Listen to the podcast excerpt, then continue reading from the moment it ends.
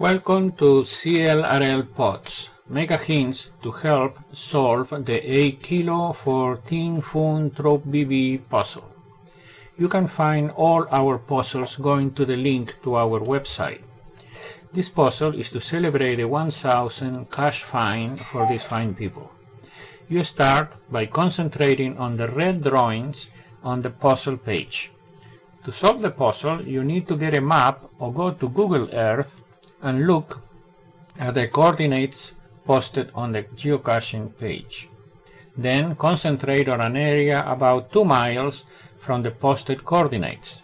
Next is the tricky part to figure. So, we just tell you, look for parks that matches the drawings. For instance, if you get a close up view of Delthorne Park, you can see that matches the shape of the G drawing. Next, you find the name of each park. For this particular park label G in the puzzle, the name is Delthorne Park.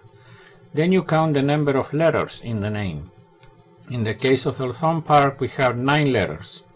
Therefore, the value of G is 9.